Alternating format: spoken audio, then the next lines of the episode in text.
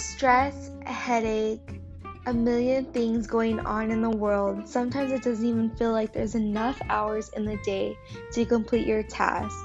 Oftentimes, we get so busy and so caught up in everything that we have to do in the day that we forget to take care of ourselves.